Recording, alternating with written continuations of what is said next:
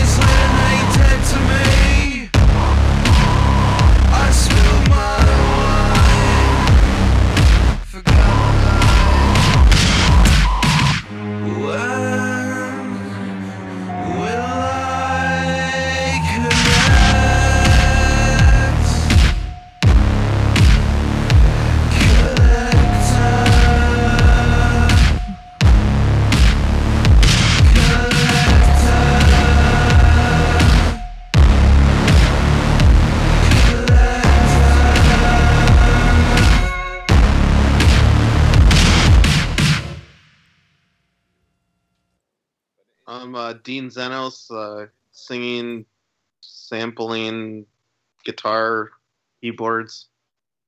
Uh, I'm Denholm. I randomly do some backup sometimes, but mostly stick to bass and keys, and that's kind of it. I love the interest because everyone's like, I, I do this and I kind of do that, and sometimes I do this. It's it's not like a ska band where they're like, I'm the saxophonist and I'm the trombone player.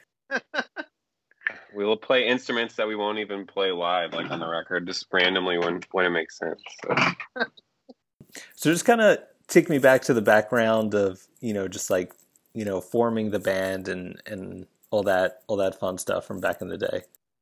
Well, it started like it was a, a bedroom project when I first started, and then I put the band together uh, around the first couple records because I kind of had those in the bag. But around when we did post plague, I feel like that was kind of like a restart to the project in a way. And uh, at that point, we'd already been the band together for what, what five years or something. Yeah. Yeah. And then it's kind of like a new chapter after that, where it's we went more industrial and electronic. It's kind of the quick version. yeah, that's kind of yeah. I usually don't ask bands about their name, but I feel like you you have this just really unique name that just really stands out. I feel like band names are, are really hard. My uh, girlfriend was a pharmacy tech at the time, and she she would just get all these weird names, and we joke around about it because I was trying to figure out a name for the project, and this one just kept on coming through. That was like a, a guy named Adonis Adonis, and we were just like howling at it. But at the same time, Adonis is a Greek god, which like my background's Greek, so it's just kind of like, yeah, okay, cool that was basically it. It's not really that cool. Do you think Adonis Adonis knows about the band Odonis Odonis? no, yes. I don't even know if he's still alive. but maybe their child is carrying the torch and listening to the music and, and saying that the spirit of their parent lives on. oh man. You started off musically one way and then you sort of pivoted and you decided that, that you wanted to take it in another direction. So Tell me a little bit about what what inspired you to go a different way, and were there any concerns about? Well, I've been doing this for a few years. I I have a certain fan base. Is this going to alienate them, or it's just like this is what I want to do? And if you want to come for the ride, that's cool. And if not, you know, I'll find some new people. It's kind of weird because those records were like a lot older when we had started. So we had been playing the, those two first albums for a while. And it was like we were building up traction, but like kind of without any because we were kind of like playing around with a lot of genres, so we kept on getting lumped into things that we didn't like. Nobody really knew what to do with us. so we ended up with a lot of garage rock bands and. I guess we weren't really totally thinking about, oh, we're gonna fit in with this scene or this scene. It was just kind of like whatever we got lumped in with. And at a certain point, we're like, okay, well, where do we want to go with this project? And I guess around post plague we were we were just like no let's like really like think about what we want to do with this in the long term and we kind of like reimagined the project in something that made a lot more sense with us because I, I've grown up with like industrial music. I've always loved it. There was always that element to the project. We decided to like lean further into it and really try to carve out a new fan base. But I think at the time when we did it, we weren't really thinking of the fallout of what that would do because we alienated our entire fan base that we had built for the first half of the project and had to which like, is so build... weird to me it was because there were like you just said there were, there still are elements that of that earlier stuff that kind of like carry through i guess it's not as like in your face or whatever but i don't know and it's pretty clear we like bands like ministry we like bands like liars and i think that's been clear the whole time you look at their discographies and it's just wild change the whole time. But yeah, there was man, my favorite is still that girl outside of uh Baby's All Right. She she we were close we were tearing down after we played and we played new music and I think she came to hear old music and she was wasted and we were just like trying to the venue had just emptied and we were like packing up and she was just heckling us drunkenly like while we're tearing down telling us we yeah, suck and what like, what happened to us. Yeah. And she followed us outside and harassed us until we drove away. She was just like, "You guys are pissed. Like you guys suck." Like, I remember Denholm's like, "Here's the shirt." I was like, "Take a shirt. You want a shirt?" that was like pretty. That was like pretty early on, right when we had started playing the new material. Yeah, I've also had you know even recently uh, you know I had one guy harass us online for a bit. I had to like block him. It was getting weird. Like he was just wouldn't shut the fuck up about like how our new music ever since 2016 or whatever isn't as genius as our first two records and like that it really upsets him and like that like that's supposed to mean something to us or like you know like we're supposed to acquiesce to like what this guy personally likes about the first two records and it's just like man leave leave us alone like why are you wasting your time i don't know it's weird i'm really glad social media didn't exist when i was younger because i can't imagine what stupid things I would have written to people when I was just mad about my life. You know, for because I'm sure it's never about you in that moment. No, I mean that guy's dealing with something else. Probably just we were an outlet because I don't know why. I fucking have no idea because we write different music than we did before. Uh, I mean, the, the bands that I always like are ones that do progress. I mean, yeah, even so many stuff like Ministry and stuff. It's not like they stuck with one sound. Like it's exactly they kept vibrating. One of my favorite things about Cold Waves is, and I've talked to so many different bands over the years about this, is they always say we we never quite fit in ever, anywhere, and people aren't sure who to book us with, and it's like it, it it's so fun to go to a festival that's not the punk festival and it's not the you know the the metal festival. It's like Jason curates it in a way that none of the bands sound even remotely alike on a given night. But but there's just something something there for everyone, and it's so many different styles, but it all just works together, and no, nobody's pigeonholed into something. Yeah, there's a lot of different shit on the bill this year. But yeah, like like you said, Dalek and like clipping and shit. It's like and then you got oh, yeah, Front Two the next like night. More but it does kind of work. That's the thing. It it really does work, and I think people have. I mean, a, a lot of times people don't they don't give people credit that they're into a lot of different type of types of music, but there is a lot of overlap between like a, a band like us and Dalek. Like we've played with them before, and they get billed like with lots of like darker industrial bands or like I mean, they they were playing with daughters like with us, right? So it it still kind of works, you know. And then they could play with clipping, or they could play with a total hip hop artist, right?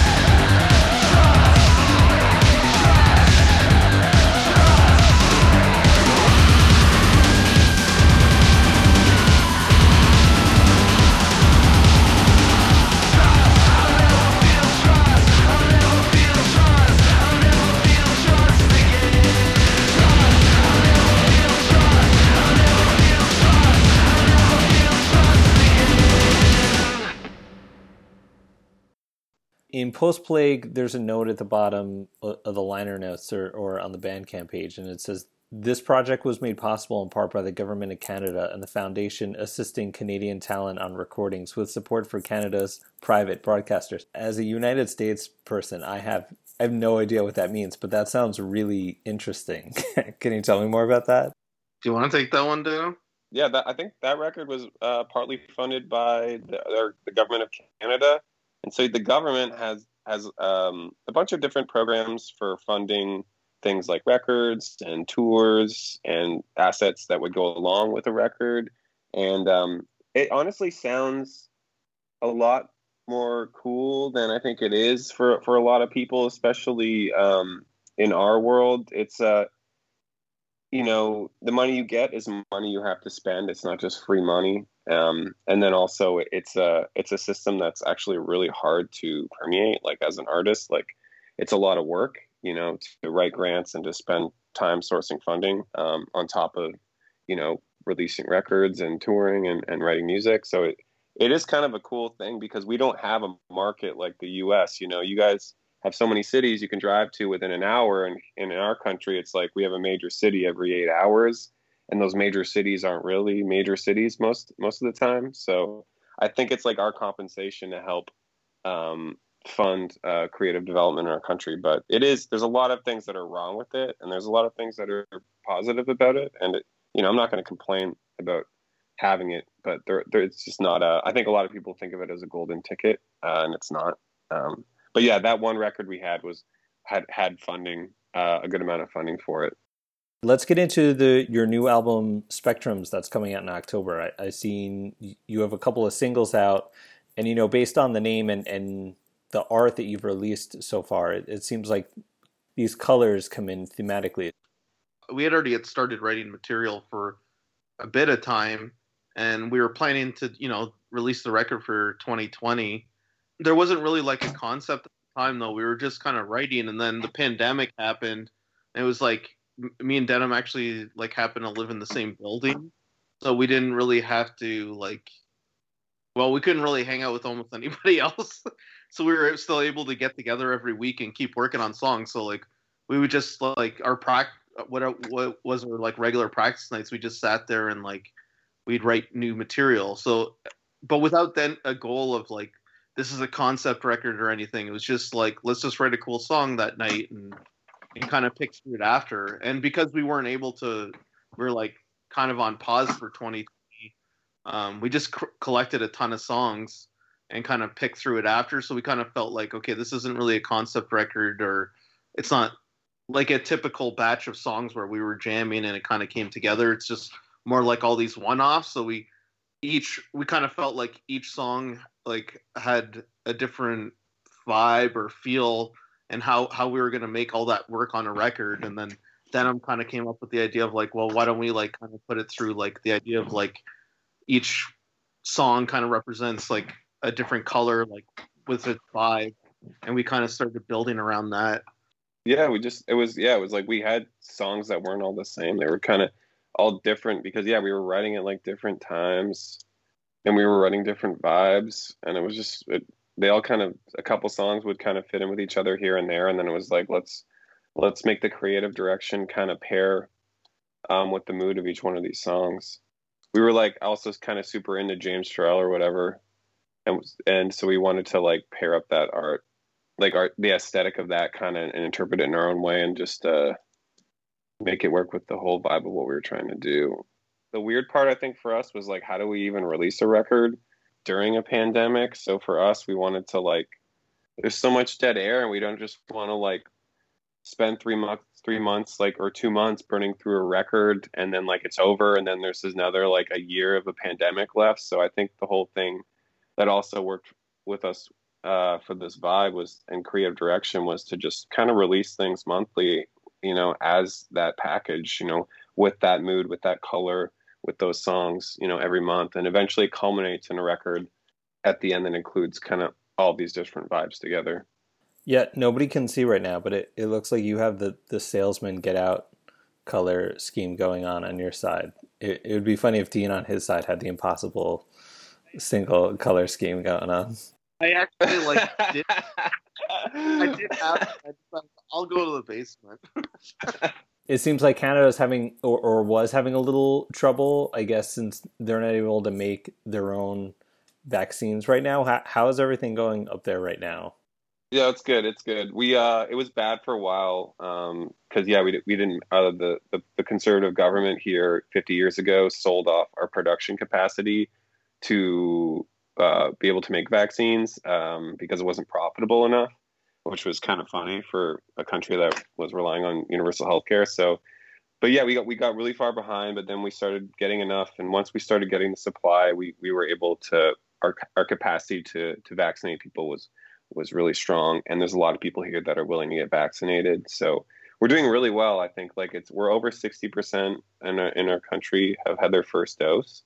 And uh, the second dose is catching up. In our province especially it's like we're at like 70% now first dose so numbers are going down as far as cases and people dying and, and vaccinations going up so i think it's going to you know, I'm by by the fall. I think we're going to be okay here, but yeah, we're a little behind. You know, like the U.S. and uh, the U.K. and Israel and stuff. Well, we're supposed to get a lot of this right now. Like, uh, so it's it, apparently it's going to speed up. It might actually speed up, so we might actually get yeah. two doses. Like yeah, it might be even quicker. Yeah, and we might get our second one in July or something. Yeah, it looks like by August, I think most people are going to be fully vaccinated in Canada if all things keep up. Yeah, it's great. I mean, we only have 30 million people here. It's just like we just needed the actual vaccines. You know, when you were in phase one of the band, I saw you. Uh, you did an in utero tribute, and you did radio friendly unit shifter, and I thought that was. I thought it was so badass. I really loved listening to that because you know, 12, 13, 14 year old me, like in utero is my favorite thing ever. So uh, that was a really fun listen. Tell me about what were you able to choose that song? I don't I don't remember the process. Did we choose it? It was a bit of both. It was like um we ha- I think we had a few to pick from, but it was like I remember that was the one that I just seemed like something we could do something interesting with. Uh, it's kind of hard with a band like Nirvana. Like you don't really want to I don't know. Personally, don't want to mess with too many of their songs, but that was one where it felt like okay, we could like screw with this and make it our own. That's kind of what I remember. I saw you also did Johnny Cash's "Ring of Fire." Are, are those the only covers that you did? Oh, we did uh, "Nights of Rev," uh, joining the. Oh yeah. But we kind of didn't officially record it. Like we had been playing. It was part of our live set for a while, and it was. I mean, people loved it, but we didn't really do like a proper recording of it, unfortunately. I think we did one in LA, but I don't remember if that came out or. Oh, uh, Part Time Punks, I think we recorded one, but I don't know if that ever got released.